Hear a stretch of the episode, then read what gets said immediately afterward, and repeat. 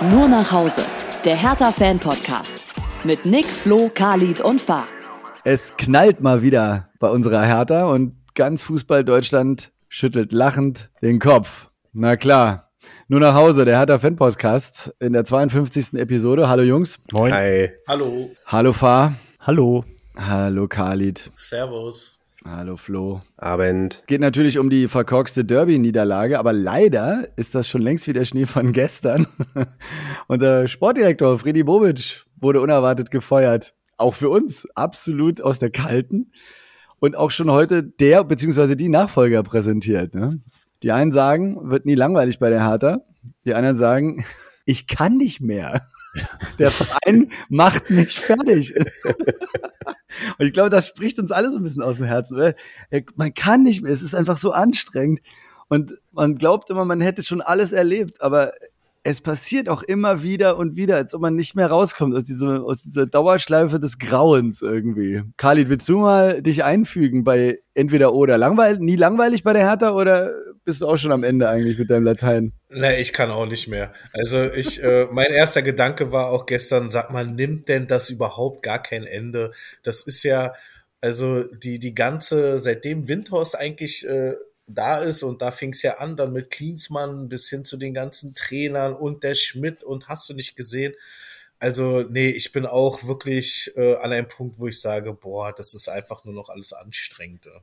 Und es ja. ist halt auch wirklich Fremdschämen. Also man, man schämt sich ja jetzt auch teilweise. Ja. Also schon seit Jahren. Unangenehm. Kannst ja keinem mehr erzählen, ja. Und man will auch gar nicht mehr drüber reden. Man wird dann ständig immer drauf angesprochen von, von Nicht-Herr-Talern, die wissen, dass du Herr Taler bist. Und dann denkst du dir immer so, sei ruhig, rede nicht, ich habe keinen Bock. Mhm. Der Spießrutenlauf äh, mit äh, Union-Fans ja in dieser vergangenen Woche war besonders unangenehm. Auch die Memes im Internet kursieren ja auch schon. Äh, ich habe, ihr habt hoffentlich den Hertha Zirkus, das Hertha Zirkuszelt gesehen. Ja, ja, das neue Stadion. Stadion. Das neue ja. Stadion. Ja, ja. Und Kai ist der Clown, haben, ja. haben wir auch schon. Ja, ja, ja. absolut. Ja, gut. Ähm, wollen wir mal kurz nochmal resümieren? War ja eine aufregende englische Woche. Drei Spiele, null Punkte. Stark. Gegen Wolfsburg zu Hause auch nochmal so eine krasse Klatsche. Äh, ich habe bei 0-4 ausgemacht. Es ging einfach auch nicht mehr. Es hat richtig wehgetan. Ähm, Ach, du hast ausgemacht und ich durfte nicht, ey. Skandal. Ja, wollt, du wolltest ja schon in der 30. Minute ausmachen, ja. Mensch. Du, ja. Genau, du wolltest schon viel ja. früher auschecken. Ja, ja viel früher. Und keiner hat mich gelassen, ey. Und euch zuliebe bin ich drin geblieben bis zum bitteren Ende. Boah.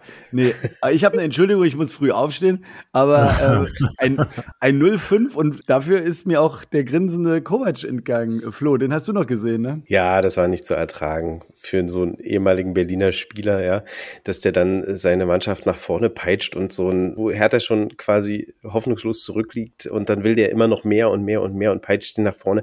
Bisschen mehr Understatement, ja. Äh, es hat halt die Kamera auch schön eingefangen, also bevor der im Olympiastadion oder zukünftigen Hertha-Stadion, wo auch immer, wieder einen Fuß auf den Rasen oder an den Rasen setzt, ähm, muss sehr, sehr viel Zeit vergehen nach diesem mhm. Anblick. Er hat ja so viel nicht zu lachen, weil er muss ja irgendwo in Wolfsburg wohnen. Ne? Also das ist ja schon traurig genug für ihn.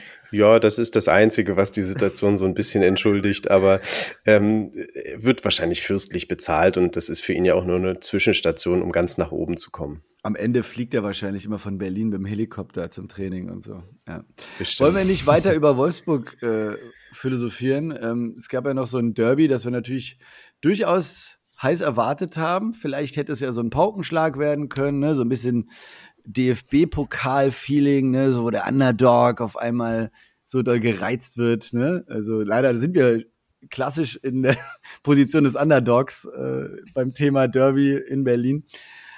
Aber es kam, wie es kommen musste, wie wir es wahrscheinlich auch alle so ein bisschen im Gefühl hatten. Es ging 0 zu 2 aus, was am Ende ja schon gar nicht so schlecht war. Ne? Also es hätte ja auch nochmal so ein böses Ding geben können im eigenen Wohnzimmer. Ne? Absolut äh, große Kulisse, 75.000. Ähm, wir waren auch in geschlossener Runde dabei, alle so ein bisschen aufgeteilt. Fahr, Stimmung, vor allem Choreo. Ja, also zu Beginn Stimmung super, äh, hat alles gepasst, wie du schon sagst, ausverkauft. Gab eine wunderschöne Choreo, kann man jetzt schwer beschreiben. Ähm, Hertha BSC, Schriftzug über die gesamte, eigentlich fast übers gesamte Stadion, fast über drei Viertel äh, des Stadions. Alles schön, äh, auch die Auswärtsfans äh, haben äh, viele Plätze eingenommen, muss ich sagen, äh, war zu erwarten. Das mit der Stimmung ebbte dann aber, finde ich, ganz stark ab. Also ich muss offen gestehen, ich habe das auch zu Flo zwischendurch gesagt, äh, der Funke ist nicht übergesprungen. Es war nicht so, wie ich es mir erhofft habe, was vor allen Dingen auch daran lag, dass in der, Hal in der zweiten Halbzeit dann aus der Ostkurve gar nichts mehr kam. Und das wird wahrscheinlich auch einen Grund gehabt haben. Das war dann irgendwie Totenstille. Du hast nur noch die Unioner gehört. Die haben dann auch noch ein paar Bengalos abgefackelt. Sah zumindest schön aus und hat einem so ein bisschen Derby-Feeling gegeben. Aber mich persönlich hat's nicht gepackt, was natürlich am Spielverlauf lag, weil es war eigentlich zu keinem Zeitpunkt wirklich spannend. Und Flo hat's ganz schön gesagt, der Funke muss von der Mannschaft ja auch auf die Fans überspringen.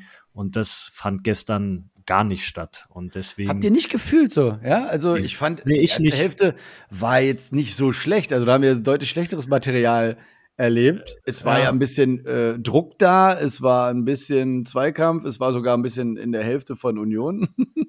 also viel mehr habe ich auch nicht erwartet, aber das war zumindest zu erkennen äh, zu Beginn für mich jetzt. Das hat dir aber nicht gereicht. Khalid hat ganz schön gesagt, ähm, Abnutzungskampf. Ne? Mhm. Und äh, dieser Abnutzungskampf, der hat halt total stattgefunden. Also die Mannschaften haben sich relativ neutralisiert. Klar, du hast vollkommen recht, Nick. Es kam, kamen so ein paar äh, Aktionen von Hertha in Richtung Stra Strafraum, eigentlich mehr als von Union. Aber die waren ja, sag ich mal, schon fast stümperhaft außen äh, zu Ende gespielt. Also, die ersten 23 Minuten, da gebe ich dir recht, bis der Gegentreffer fällt, war es zumindest so, dass Hertha das ordentlich gemacht hat, vernünftig verteidigt hat und auch die Zweikämpfe vernünftig geführt hat. Nach vorne war es aber definitiv viel zu wenig. Und als dann der Treffer gefallen ist, das hat alle so, hat man, also ich habe das richtig gefühlt, das hat alle so richtig runtergezogen. Weil der Treffer kam aus dem Nichts, es war mal wieder nach einer Standardsituation.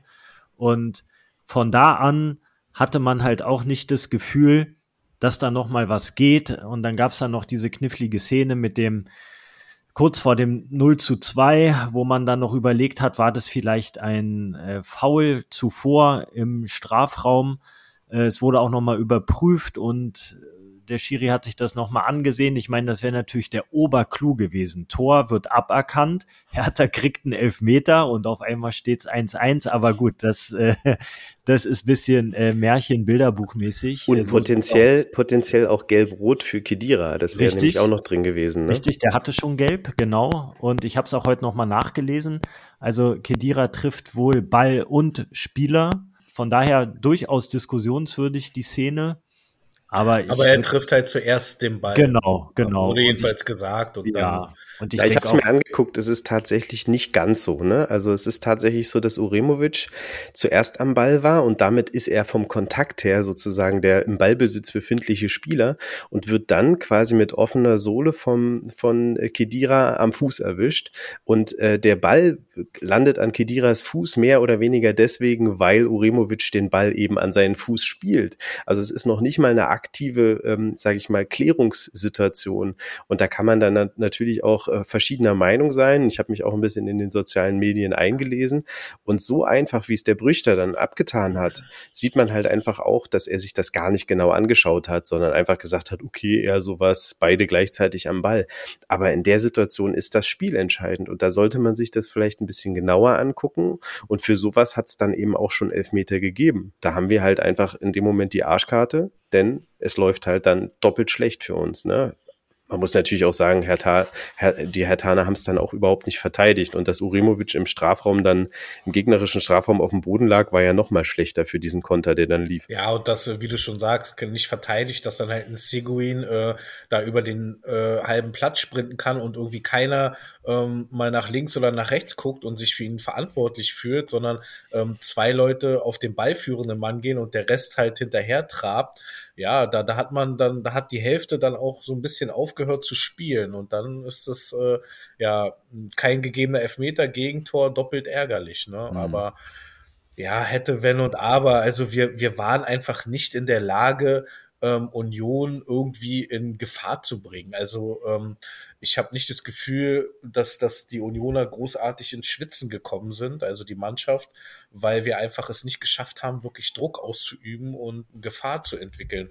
Und das war schon, also für mich persönlich auch so ein bisschen Resignation. Ne? Also ähm, wie Flo ja auch immer so schön sagt, mittellos. Es war halt wirklich mittellos. Man kann ja, wir haben ja, glaube ich, sogar die besseren Zweikampf, Zweikampfwerte gehabt. Also äh, was jetzt Engagement und Wille angeht, da kann man, glaube ich, niemanden Vorwurf machen.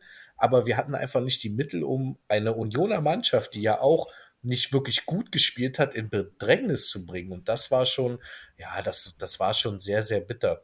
Und zu der Stimmung würde ich gerne nochmal sagen, egal wie schlecht es bisher bei Hertha lief, aber dass die Ostkurve praktisch ab der 55. Minute keinen Mucks mehr von sich gegeben hat.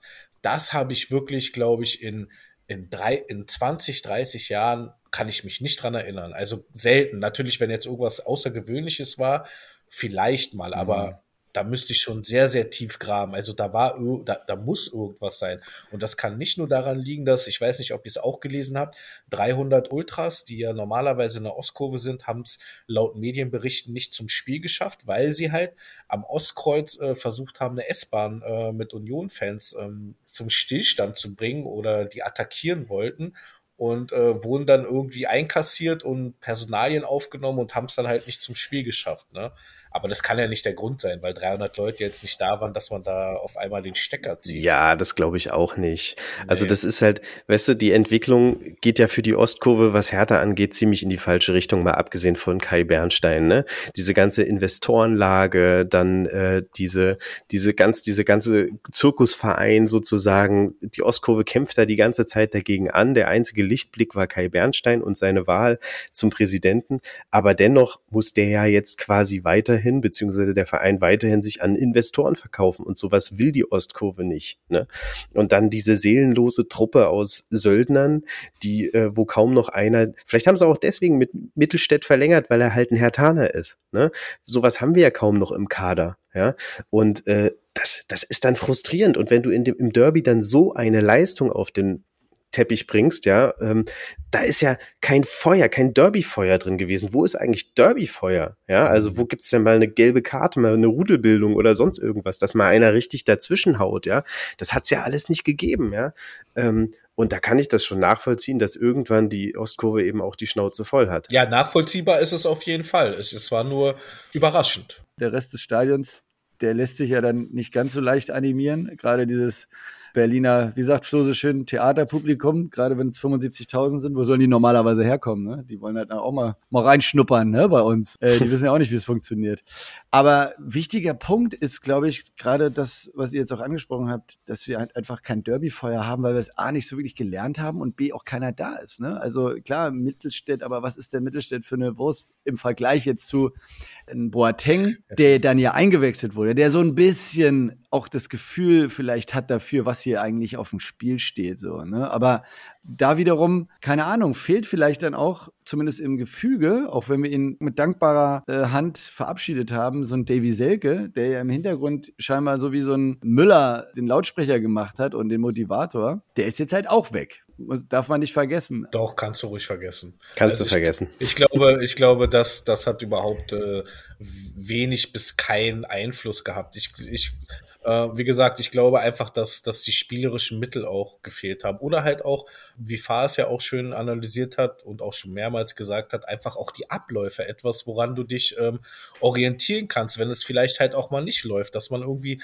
drei, vier Spielzüge hat, die jeder kennt und, und die man halt dann auch immer wieder probiert und da vielleicht mal versucht, etwas aufzubrechen. Oder ähm, natürlich, es fehlen halt auch Leute, die ins Eins gegen Eins gehen können. Ich meine, wenn wir uns anschauen, wer da, wer da äh, in der Aufstellung auf dem Platz stand, ähm, vielleicht mal abgesehen von Luke Bacchio, da, da ist ja auch keiner gewesen, der vielleicht mal im Eins gegen Eins irgendwas initiieren kann, mal freie Räume schaffen. Oder wenn die dann da waren, dann läuft der äh, Herr Taner da nicht rein oder es dauert einfach zu lange oder der Pass ist nicht präzise. Das sind halt so ganz viele Kleinigkeiten auch in den Abläufen. Dann fehlt ein bisschen die Qualität. Da werden wir bestimmt beim Thema Bobic ja auch nochmal äh, das, das ansprechen.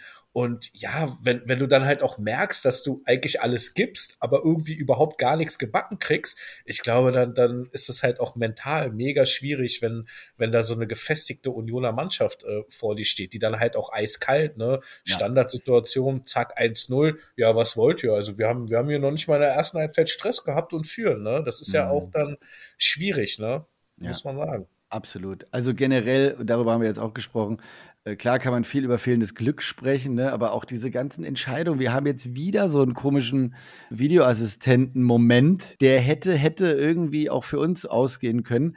Aber irgendwie scheinbar zieht sich das einfach wieder mal durch die ganze Saison, diese hätte-Momente. Wenn die alle auf unserem Konto eingezahlt hätten irgendwie, äh, dann würden wir hier gar nicht über so eine Situation sprechen. Ne? Aber es ist einfach echt wie hast du Kacke am Schuh, hast du Kacke am Schuh. Jetzt haben wir dann ein ganz neues Problem. Wir haken jetzt mal dieses furchtbare Derby ab, weil es ist ja schon wieder eiskalt das Thema eigentlich Derby, ja, weil nur Minuten nachdem das Spiel abgepfiffen wurde, hat sich ja scheinbar irgendwie unser gesammelter Aufsichtsrat da irgendwie äh, schon startklar gemacht und die Unterlagen vorbereitet. Irgendwie ist auch heftig, was da alles im Hintergrund schon passiert äh, sein mag. Und ähm, Freddy Bobic hat sich noch ne, irgendwie Minuten danach noch für Sandro Schwarz ausgesprochen. Dabei wusste er gar nicht, dass er der Nächste ist, der gehen musste. das fand ich irgendwie auch sehr bezeichnend wieder. Ne? Und alle so, hä? Warum das denn jetzt? Ne? Flo, was war deine erste Reaktion, als du es ge gesehen, gehört hast? Naja, also ich war baff, definitiv. Aber äh, um das nochmal zu thematisieren, was du gerade gesagt hast, äh, der Bobic war ja mit nichts anderem beschäftigt, als äh, zu sagen, warum geraten alle Infos immer an die Öffentlichkeit? Diese ist nicht durchgesickert. Ja. ja?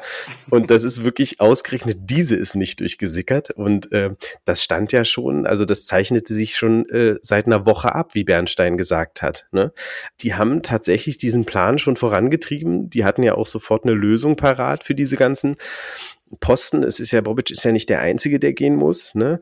Trotzdem war es für mich und mit Sicherheit auch für viele, viele andere ein richtig heftiger Hammer. Ja, wir unter uns hatten ja auch Panik, dass Bobic gehen muss, beziehungsweise gehen wird zum DFB. Und offensichtlich hatten unsere Gremien eher so die Hoffnung, dass mhm. der DFB ihn abwirbt und wir vielleicht sogar noch Kohle kassieren. Und dass das nicht passiert ist, ist eigentlich der größte Nachteil aus der Situation. Denn wenn man wirklich ehrlich ist, ist Bobic als Macher gekommen, als Rettungsfigur, als einer, der die Mannschaft oder den, den Verein jetzt nach oben aufrichtet, aber im Endeffekt ist er der letzte Versager aus der Ära Windhorst, Preetz, Gegenbauer. Er ist dieser letzte Versager, weil was hat er denn geschafft? Ja, gut, vielleicht wurde er aus anderen Voraussetzungen geholt. Vielleicht hat man ihn, ihm in Aussicht gestellt, auch Geld ausgeben zu können. Aber er hat eben einfach nichts erreicht. Und das in anderthalb Jahren. Und da muss man dann halt einfach sagen, wer so viel Kohle kassiert, der hat versagt. Und deswegen darf man dann auch sagen, Versager, tschüss und danke für nichts. Khalid, wird er dir fehlen? Denkst du, der ist jetzt die entscheidende Säule, die uns jetzt noch näher zum Abstieg bringen wird? Ja, das ist, das ist eine, das ist eine schwierige Frage. Da ist es, äh, es ist noch alles sehr frisch. Also ich muss sagen, ich war auch sehr schockiert. Ich ähm, habe ja auch immer so ein bisschen gehofft, dass Bobic äh, da halt auch mal so ein bisschen Struktur reinbringt und wir langfristig Erfolg haben können. Ich finde halt, ähm, anderthalb Jahre ist jetzt für, für so einen Manager in der Position jetzt auch ähm, nicht lange. Also man muss halt auch schon sagen, er ist halt zu einem Zeitpunkt gekommen, wo, wo ja eigentlich schon äh, nicht nur ein Kind, sondern ganz viele Kinder in, die, in den Brunnen gefallen sind.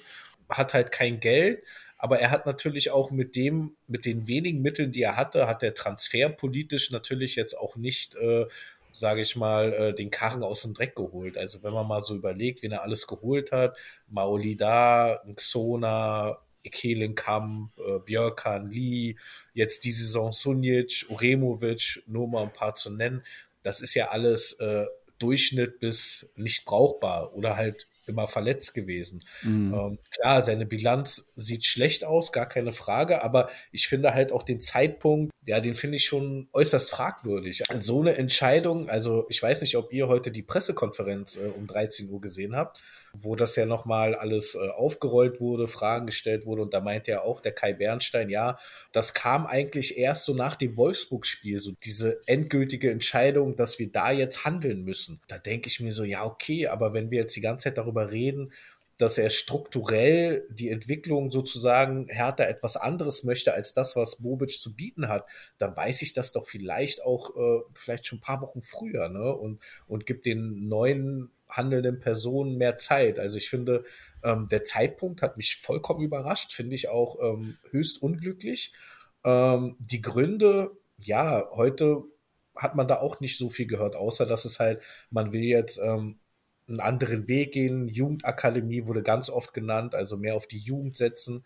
Wir haben ja jetzt mit äh, Benny Weber, der jetzt als Sportdirektor installiert wurde, dann jemanden mit der sogenannten Hertha-DNA. Dieses Wort ist auch ganz oft gefallen, was ich sehr ja, schon ein bisschen komisch fand, weil ich dachte mir so, okay, was ist denn die Hertha-DNA? Wenn man die letzten zehn Jahre Revue passieren lässt, ist es nichts Gutes für mich eigentlich. Ne? Aber grundsätzlich geht es darum, glaube ich, dass, dass der Bobic, äh, da hat ihm dem, dem Präsidium einfach vielleicht auch die Identifikation gefehlt. Also, dass der Bobic wirklich nur da ist, so sein Stiefel runterarbeitet, aber sich wirklich nicht wirklich mit der Sache identifiziert, nicht mit Herzblut dabei ist und dass man dann gesagt hat, so, nee, komm, ähm, wir, wir holen uns jetzt halt dann Leute, die, die da wirklich äh, zu 100 Prozent auch Bock drauf haben und ähm, mit vollem Herzen dabei sind, ist zu diesem Zeitpunkt sehr, sehr riskant und ja, werden wir ja bestimmt noch mal thematisieren, wie es dann in Zukunft äh, aussieht. Also keine Ahnung, ich, ich muss da echt auch noch, glaube ich, ein paar Nächte drüber schlafen. Also das war schon heftige Meldung. Ja. Ja, aber jetzt musst du mal überlegen, wie das eigentlich losging, ne? Also mit Bernstein und Bobic.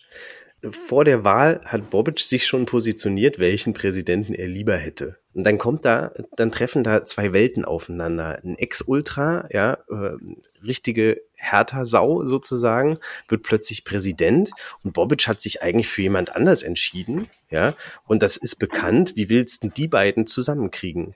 Und wahrscheinlich haben die beiden nie richtig zusammen gefunden, ne? Also das war ja diese Stänkereien da mit den, was Bernstein gesagt hat, ich fand Bobics Äußerungen auch immer ziemlich blöd, ja. Zum Beispiel die letzte ähm, ähm, Äußerung, das ist nicht mehr mein Fußball. Ja, was ist denn das für ein Satz? Ja, dann sollst du mhm. halt den Fußball lassen, dann gehst du zum Handball oder zum Hallenhalmer oder irgendwo hin.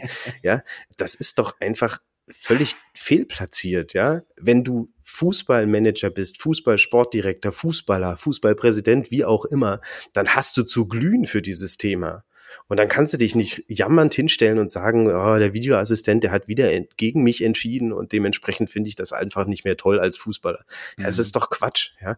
Und von daher, der Zeitpunkt, ich, es gab wahrscheinlich keinen besseren. Ja, vorher war die DFB-Geschichte und jetzt haben wir diese drei Niederlagen. Sieben Punkte hätten es sein sollen, null Punkte sind es geworden, nur ein Tor geschossen ne, und das dann auch noch zu einem Zeitpunkt, wo es völlig unwichtig war. Einen besseren Zeitpunkt hat es wahrscheinlich einfach nicht gegeben, auch wenn der jetzt schlecht ist. Ich kann hier nochmal einhaken. Ähm, die Bildzeitung will in Erfahrung gebracht haben, dass es da um einfach unglaublich viel Geld wohl noch geht, ja? ähm, weil Bobic hatte ja einen Vertrag und äh, der war erstmal auf, ne, auf drei Jahre von 21. Aber er hätte ab dem 1. Juli diesen Jahres noch eine Verlängerungsoption ziehen können auf zwei weitere Jahre. Und das wollten sie um jeden Preis verhindern, denn diese erst, diese 1. Juli hat auch noch eine dreimonatige Kündigungsfrist. Und äh, deswegen jetzt diese Notbremse. Also das ist nochmal vielleicht ein zusätzlicher Aspekt. Ob das natürlich jetzt der einzige Grund ist, natürlich nicht. Ne? Aber ähm, das war nochmal wichtig, irgendwie zu wissen, dass es da einfach nochmal um weitere 6 Millionen Euro an Gehalt gegangen wäre. Ja, das hat ja der Kai auch gesagt, dass es halt mehrere Faktoren sind, die zu dieser Entscheidung geführt haben. Einmal klar Transferpolitik, einmal das, was Flo auch gerade richtigerweise ausgeführt hat, dass, dass, dass da vielleicht auch unterschiedliche Haltungen und Meinungen sind und natürlich auch das Finanzielle, weil er ja jetzt schon vier Millionen verdient und diese Klausel, die, die wäre, glaube ich, sogar im Februar ähm, aktiviert worden. Da, da dachte man sich dann bestimmt auch so, ja gut, äh, also für, für, da kriegen wir denselben äh, Kladderadatsch äh, ähm, für weniger Geld. Ne? Pa, willst du jetzt gerne auch nochmal deinen Senf dazugeben? Bist du denn überhaupt geschockt davon oder? Also ich muss sagen, hat mich schon erschrocken, weil diese Meldung gestern, die kam sehr schnell, die kam direkt mehr oder minder nach dem Spiel. Dieses Interview hatte ich im Auto dann auch noch gehört. Ähm, kurz bevor ich zu Hause war und ein paar Minuten später kam dann schon die Meldung. Das war irgendwie sehr surreal. Und dann habe ich mir auch die Frage gestellt, so, okay, was passiert jetzt mit schwarz, äh, weil ich das eigentlich immer so, äh, wie Flo schon gesagt hat, der Bobic hat ihn dann noch verteidigt und ihm totale Rückendeckung gegeben. Und jetzt ist er selber abgesägt. Und was passiert jetzt mit dem Trainer? Und der bleibt ja. Ja, das hat man ja auch nochmal bekräftigt, dass man am Trainerstuhl nicht sägt. Da habe ich mir dann auch die Frage gestellt, ja, okay, äh, das mit dem Geld, das habe ich auch so gelesen, das spielt eine sehr große Rolle. Aber was wird uns das denn jetzt auf den Platz bringen? Weil seien wir, seien wir mal ganz ehrlich, also äh, Ruhe, ruhiges Fahrwasser kriegen wir nur rein, wenn es auf dem Platz vernünftig läuft. Und dass jetzt Bobic nicht mehr da ist, wird auf dem Platz erstmal nichts ändern. Der Trainer bleibt, die Spieler bleiben, es sollen angeblich noch zwei neue Spieler ver äh, verpflichtet werden. Aber das bringt uns ja jetzt so überhaupt nicht weiter. Rückt uns wieder nur in den Negativmittelpunkt in ganz Deutschland. Ich habe heute auch wirklich schon wieder so viele Scheißsachen gesehen. Ja, und dieses Zirkuszelt ist nur eins davon. Ich weiß nicht, ob man sich da so einen Riesengefallen mitgetan hat. Und diese DFB-Geschichte, vielleicht hätte man das dann auch einfach nutzen sollen und sich nochmal an den runden Tisch setzen sich alle mal tief in die Augen gucken und sagen, hey Freddy, willst du das nicht doch annehmen? Ich glaube, wir fahren da alle besser mit und mhm. keiner hätte so sein Gesicht verloren. Die Hertha nicht, der Bobic nicht. Jetzt irgendwie stehen alle scheiße da. Ja, absolut. Vor allem gefeuert werden ist halt immer ein bisschen äh, Kacke für den Lebenslauf. ist egal, welche ja, Position gut. du hast. Ich mein, ne? äh, Hertha ist ein Schleudersitz, ne? egal wer da kommt. Und ja, ja. Äh, für jeden, ja, also Absolut. Also, haben wir Absolut. ja jetzt gesehen in den letzten Jahren. Ähm, aber ich glaube, man hätte das durchaus geschickter lösen können. Also ich finde es ehrlich gesagt auch ein bisschen unglücklich, wie es jetzt gelaufen ist. Naja, also ich glaube nicht, dass es geschickter gegangen wäre, weil dieses, diese Vertragssituation mit der Klausel, wenn das so stimmt, dann war das letzten Endes der letzte Moment. Und da musst du eine Situation nehmen, in der du dem Bobic was ankreiden kannst. Anders geht's nicht. Und da ist dann halt so eine, so eine Niederlagenserie äh, und so eine erhöhte Abstiegsgefahr in einer miesen Transferperiode ähm, ist dann halt einfach das, was du nutzen musst. Ja, und letztlich haben wir ja schon festgestellt in der Vergangenheit, dass Bobic eigentlich gar nicht so richtig vom von der Systematik her zu, zu dem Verein passt. Bernstein möchte auf Teamplayer machen. Bernstein möchte die Hertha wieder zu einer geschlossenen, zu einem geschlossenen Verein machen, wo alle füreinander da sind. Und der Bobic ist ein totaler Alleingänger. Ja, und das war ja schon immer und damit ist er schon in Frankfurt angeeckt. Und es ist ja auch nicht so, dass die Frankfurter wahnsinnig, also durch die Bank weg alle geheult haben, dass er jetzt geht. Das war ja in keinster Weise so. Das klang zwar so ein bisschen so durch, aber der war nicht durchweg beliebt und das wird er auch bei seinem nächsten Verein nicht sein. Und deswegen habe ich ehrlich gesagt auch gestaunt, dass er beim DFB überhaupt eine Rolle gespielt hat. Ja. Aber Fakt ist auch, der DFB, der hat kein Angebot geliefert. Es hat, es klang durch, dass Bobic zu teuer ist und wahrscheinlich ist das auch. Der ist ja letztlich auch völlig überbezahlt von unserer kleinen, kleinen Hertha. Das wird uns auch noch wehtun in der nächsten Zeit. Der wird ja sicherlich auch noch seinen Vertrag ein bisschen aussitzen und spätestens dann irgendwann, wenn er was Neues hat, eine Abfindung kassieren.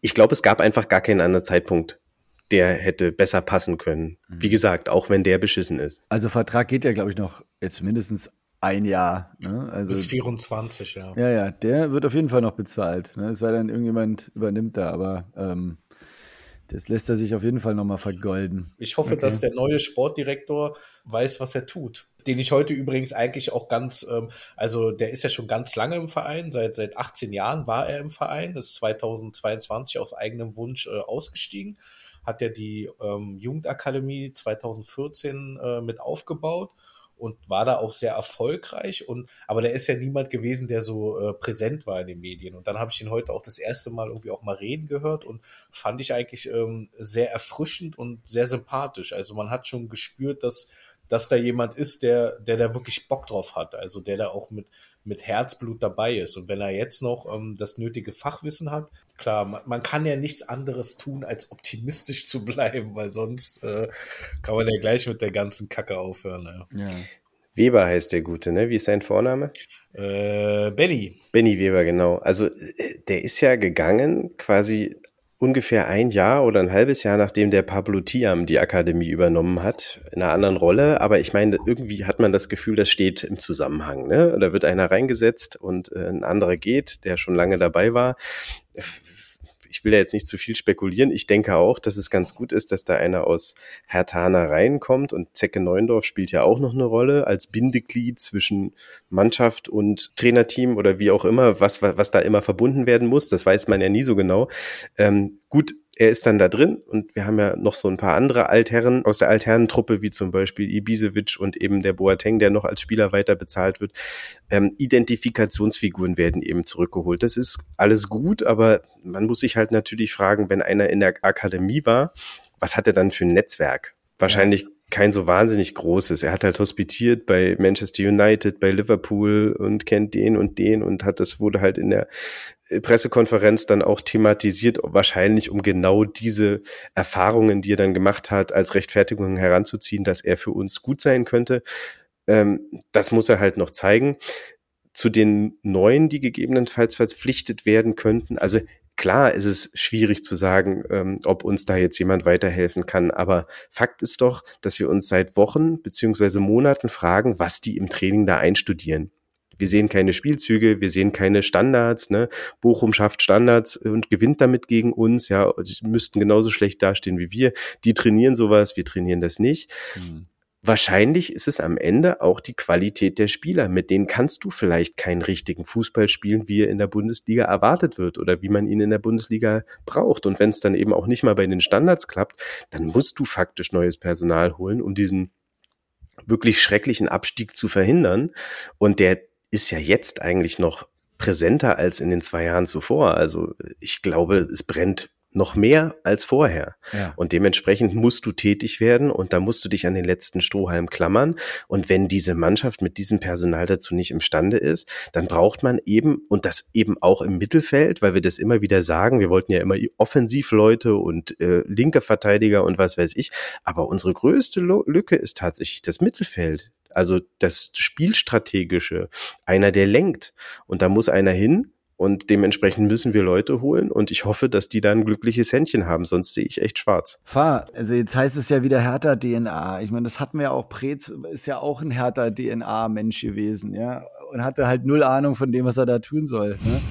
ja, naja, das, versucht haben wir das ja auch schon mal irgendwie. Es kommt mir irgendwie so alles wie so ein Déjà-vu vor. Ja, ähm, definitiv. Wenn man in der Krise ist, soll man sich Hilfe von extern holen, heißt es ja immer, ne? Mit dem Blick über den Tellerrand und so und nicht in der eigenen Suppe.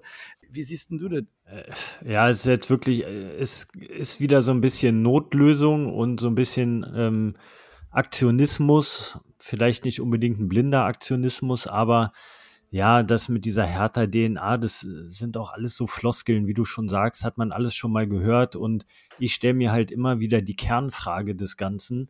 Was ändert sich auf dem Platz? Und mhm. ob sich dadurch jetzt etwas ändert, ob jetzt der Bobic Sportdirektor ist oder ein Weber und ein Neuendorf oder wie auch immer, das vermag ich nicht zu beurteilen. Ich würde sogar eher sagen, auf dem Platz ändert sich dadurch erstmal gar nichts. Ja, mhm. und ähm, ich weiß nicht, was das jetzt bringt, ob das einen positiven Effekt hat, ob der Bobic jetzt tatsächlich irgendwie so, so eine negative Aura auf alle ausgestrahlt hat. Ich meine, wir müssen mal bedenken, vor der Winterpause sah das ja alles teilweise gar nicht so schlecht aus. Auch das Spiel nach vorne, das fand ja zumindest statt.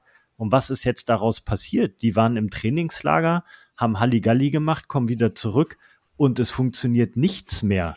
Ich meine, das kann ja jetzt auch nicht am Bobic hängen, ja. Ähm, das ist irgendwie komisch. Es kann auch nicht, vielleicht liegt es an verletzten Spielern wie Ijuke oder Jovetic, aber seien wir mal ehrlich, also viele Tore oder so haben sie auch nicht geschossen und äh, wahnsinnig glücklich waren sie in ihren Aktionen auch nicht immer, also zumindest Ejuke nicht, Jovetic schon eher, aber das, das kann doch jetzt daran auch nicht liegen, dass jetzt nach vorne, wenn wir uns die drei Spiele jetzt mal angucken, einfach gar nichts mehr geht. Nichts, mhm. kein, kein, keine vernünftigen Spielzüge. Nichts hat sich verbessert. Es ist sogar alles schlechter geworden nach dem Trainingslager, wo wir alle noch gehofft haben, hey, das kommt jetzt vielleicht zu einem guten Zeitpunkt. Jetzt kann man da noch ein bisschen mehr einstudieren, ein bisschen mehr in die Tiefe gehen. Und ich stelle mir jetzt die ganze Zeit die Frage, was ändert jetzt diese Sportdirektorposition daran? Aus meiner Sicht nichts, außer dass wir Geld sparen.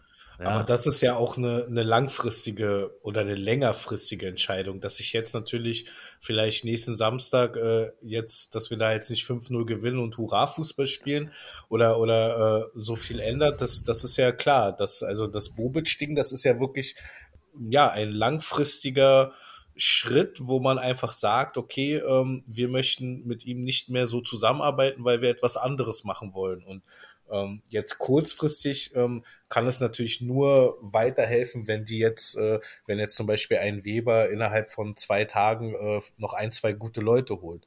Und man muss sich dann halt auch überlegen, vielleicht waren wir in der Hinrunde, auch wenn wir die Spiele nicht gewonnen haben, aber in denen, wo wir gut gespielt haben, auch einfach schon bei 100 Prozent. Ne? Und äh, mehr war auch nicht drin. Und jetzt sind wir halt nur bei 85 Prozent gewesen und schon kriegst du halt die Klatschen. Ne?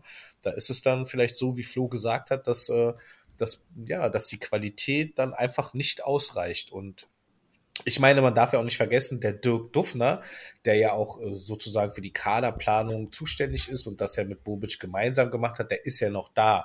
Also es ist ja jetzt nicht so, dass jetzt ähm, der, der Weber komplett bei Null anfängt, sondern da ist ja dann auch schon etwas vorgearbeitet, was er nutzen kann. Ne? Und das ist jetzt einfach Weber für Bobic, das ist eine langfristige Sache. Ne? Das hat er in der Pressekonferenz auch gesagt. Er hat mit Dufner schon gesprochen, ja, und äh, das hat er wahrscheinlich auch nicht erst heute getan oder gestern getan.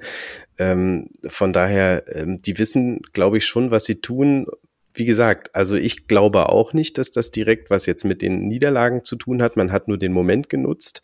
Es wird sich nicht auf die Mannschaft kurzfristig äh, auswirken, aber Bobic hat halt auch ganz klar gesagt, wir haben kein Geld für neue Spiele und deswegen werden keine mehr geholt.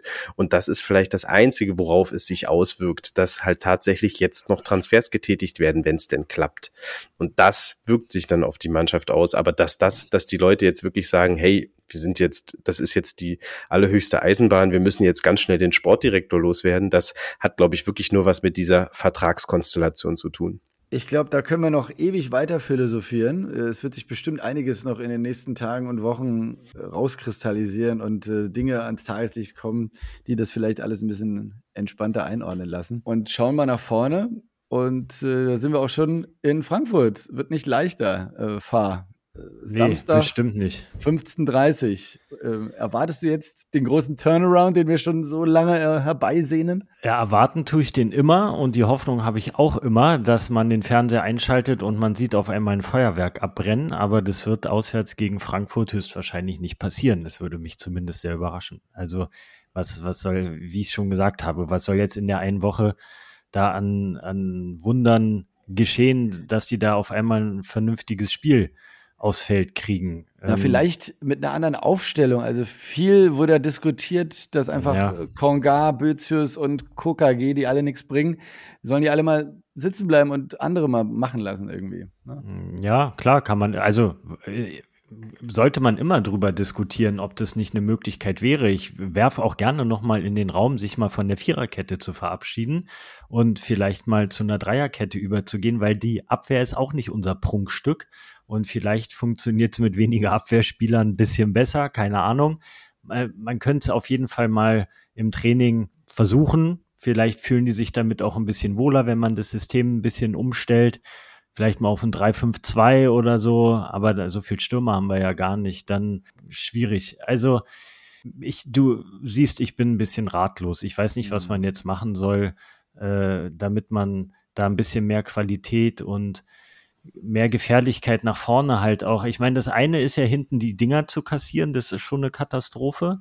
Vorne dann aber auch keine Tore zu machen und sich nicht mal wirklich ernsthafte Torchancen zu erarbeiten, ist dann gleich das nächste große Dilemma. Und wir haben so viele Baustellen in diesem Spiel von vorne bis hinten. Das fängt beim Torhüter an und es hört vorne beim Sturm auf. Was willst du machen? Und so viel, so viel Möglichkeiten hast du ja auch nicht. Vielleicht auch mal ein Boateng von Anfang an bringen, wenn das Kind noch nicht in den Brunnen gefallen ist. Lass ihn doch so lange auspowern, wie er kann. Man hat es doch gestern auch wieder gesehen. Du wechselst ihn ein und er hat zumindest eine Aura, er motiviert, er stürmt sofort los, versucht irgendwas zu reißen, er gibt Anweisungen, ja, recht klare Anweisungen äh, an die Mitspieler und ähm, es ist gleich ein bisschen mehr Zug im Spiel. Warum bringt man ihn nicht einfach mal von Anfang an? Dann soll er 45 Minuten sich die Lunge aus dem Hals rennen und danach kann er Pause machen. Vielleicht schafft das auch 60 Minuten und vielleicht gelingt es einem ja dann, ähm, ein 0 zu 0 bis zu diesem Zeitpunkt zu halten, vielleicht sogar irgendwie mal ein Tor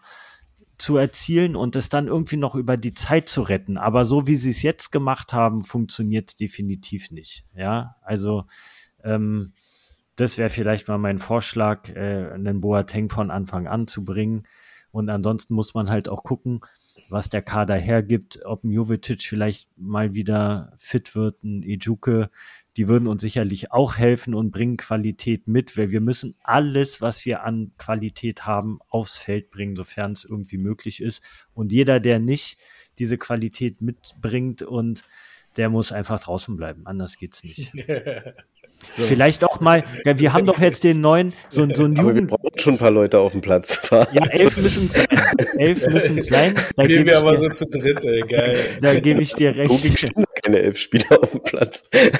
Vielleicht auch mal den Christensen einfach rausnehmen und diesen neuen Jugendtorwart da reinstellen. Lass doch ja, probieren. Ganz ehrlich, der, warum nicht? Der kann es nicht schlechter machen. So. Ja, jetzt bist du aber sehr verzweifelt. Also, ja, ja wer nicht? Also bitte, drei Spiele, hat, du hast die Spiele doch auch gesehen, 10 zu 1 Tore. Also wie verzweifelt soll man denn noch sein? Ja, die okay. zwei Dinger gegen Union waren halt nicht haltbar, ne? Und das muss man klar sagen. Und sonst hat er im Spiel zwar nicht besonders gut ausgesehen, aber daraus sind keine Tore entstanden. Ja, aber der bringt halt auch keinen Rückhalt. Weißt du, du brauchst jemanden, der da auch so ein bisschen, weiß ich nicht, ein bisschen Ausstrahlung hat. Äh, ein bisschen Energie und, und dann, Sicherheit vermittelt. Auch was es ist ja 18-Jähriger. Ja, warum? Also vielleicht aber jemand, was, weil Flo hat es vorhin auch mal gesagt, äh, bei dem ähm, Kontertor zum Beispiel. Und nee, du hast es gesagt, Khalid. Da, ein Torwart muss doch seine Mitspieler auch dirigieren, weil der sieht es doch, der hat doch einen ganz anderen Blick aufs Spielfeld, ja, ja, der, der sieht doch, was auf ihn zurennt.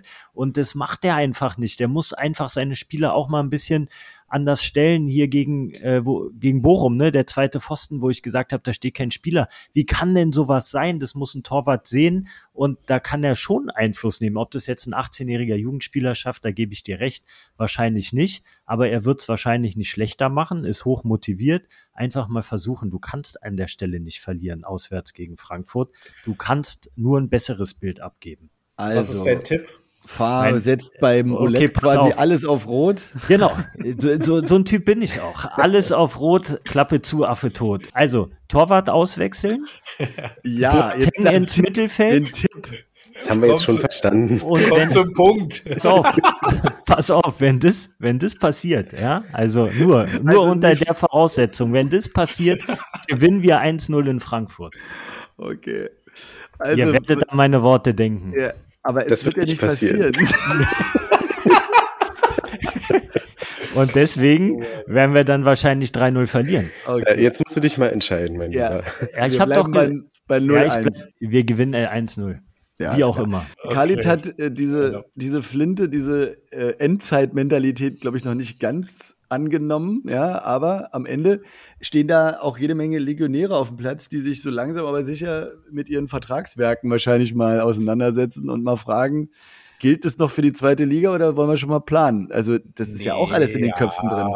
Aber ich meine, also wir haben, also wir haben noch 16 Spiele. Also ähm, der Drops ist noch lange nicht gelutscht. Wir haben noch genug Spiele und man braucht dann halt vielleicht jetzt auch mal ein bisschen ja, ein bisschen Spielglück. Da muss dann halt auch mal so eine VRR-Entscheidung auch mal vielleicht für, für zugunsten der Hertha ausfallen. Vielleicht mal einfach, ja, mal ein glückliches 1-0 und dann kann sich das auch wieder ganz schnell drehen. Ich mache es kurz, also ähm, ich würde gern mal den äh, Young, Young Kampf von Anfang an sehen, definitiv für Konga. Boateng kann man ruhig auch mal für Boetius reinschmeißen. Richter kannst du auch mal eine Pause geben. Scherhand, also so ein bisschen äh, Berliner äh, Luft da reinbringen. Plattenhardt definitiv äh, sollte drinne bleiben. Serda, Toussaint und ja, dann hoffen wir halt einfach mal, dass, ähm, dass wir uns irgendwie so ein 1-0 ergaunern aber ich glaube nicht dran, deswegen sage ich 1-1.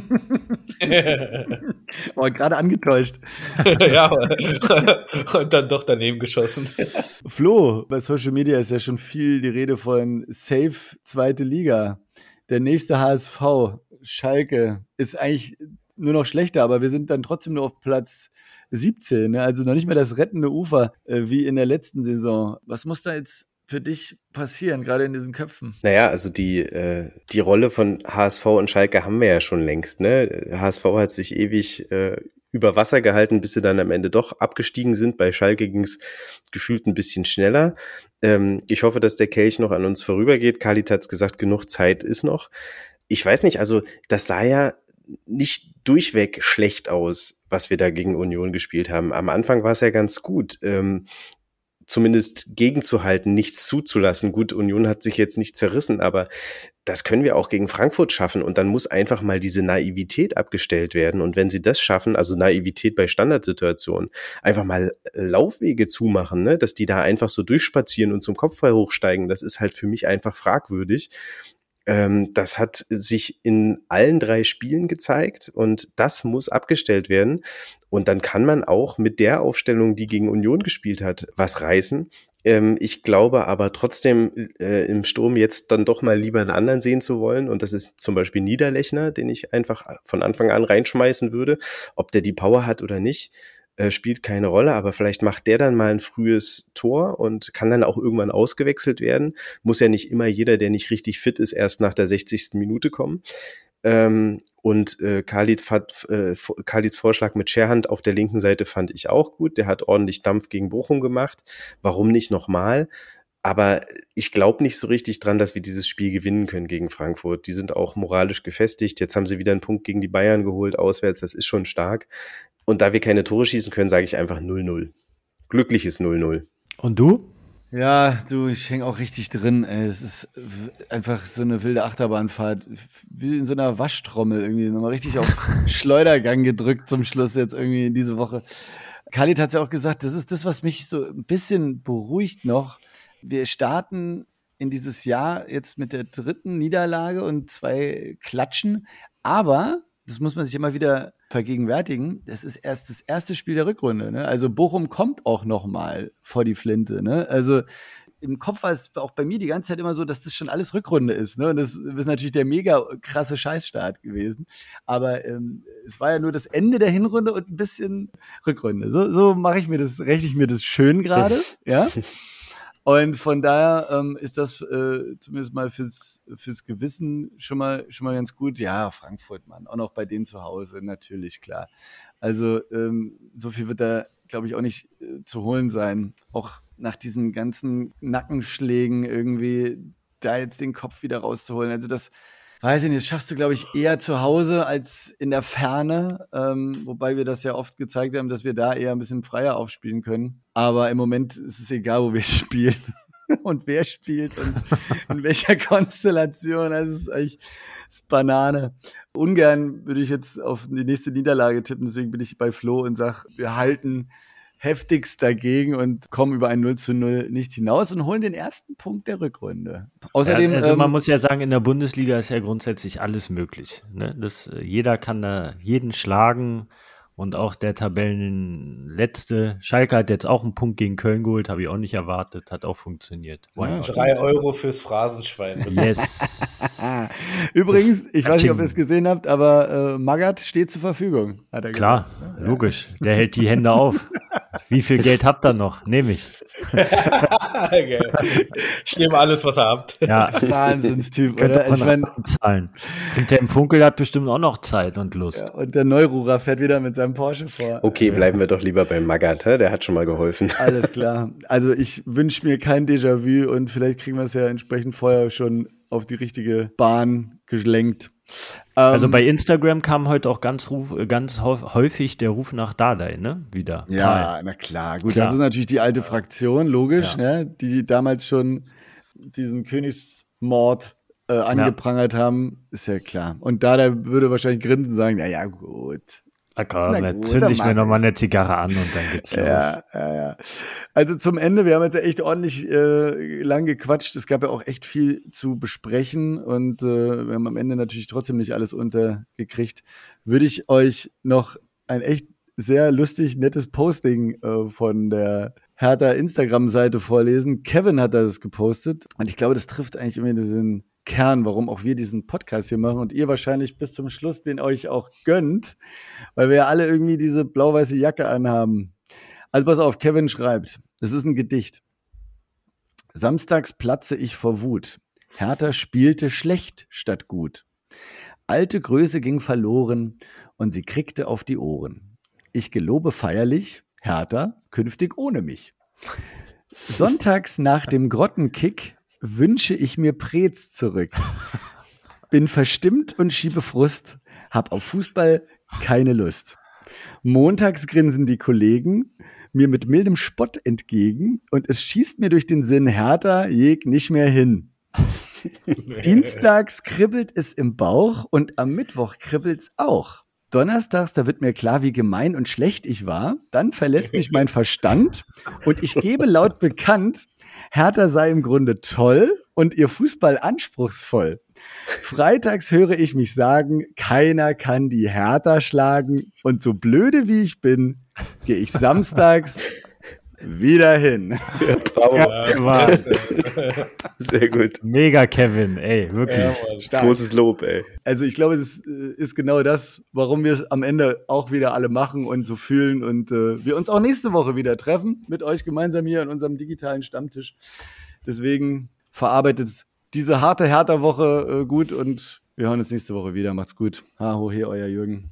Ciao. Ciao. Ciao. Tschüss. Nur nach Hause. Der Hertha-Fan-Podcast. Mit Nick, Flo, Khalid und Fah.